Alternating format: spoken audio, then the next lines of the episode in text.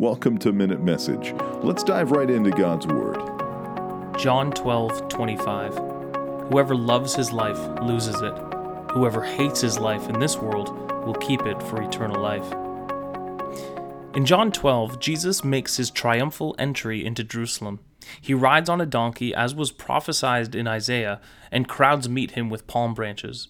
They believe that he is the Christ because of the sign he did by raising Lazarus from the dead. Even some Greeks sought to see Jesus, and when they did, Jesus gave this response. Jesus is saying that we have two choices. We will either love ourselves and suffer eternal death, or love God and live forever. We must then die to our old selves and live in Christ. We must hate our own sinful ways and follow the will of God. I can be so self centered. I focus on self preservation, self promotion, and increasing self worth. All of these things do not lead to life, they actually lead to death. I must prefer the will of God over my own.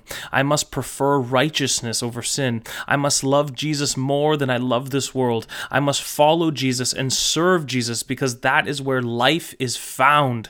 I can be so deceived at times thinking I will find life outside of the presence of Jesus Christ, but this is completely not true. There is so much to look forward to in eternity, and Jesus is the path to eternal life.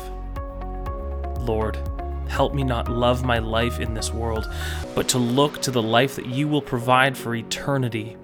Let me have an eternal perspective on my life and follow you instead of following the passions of this world.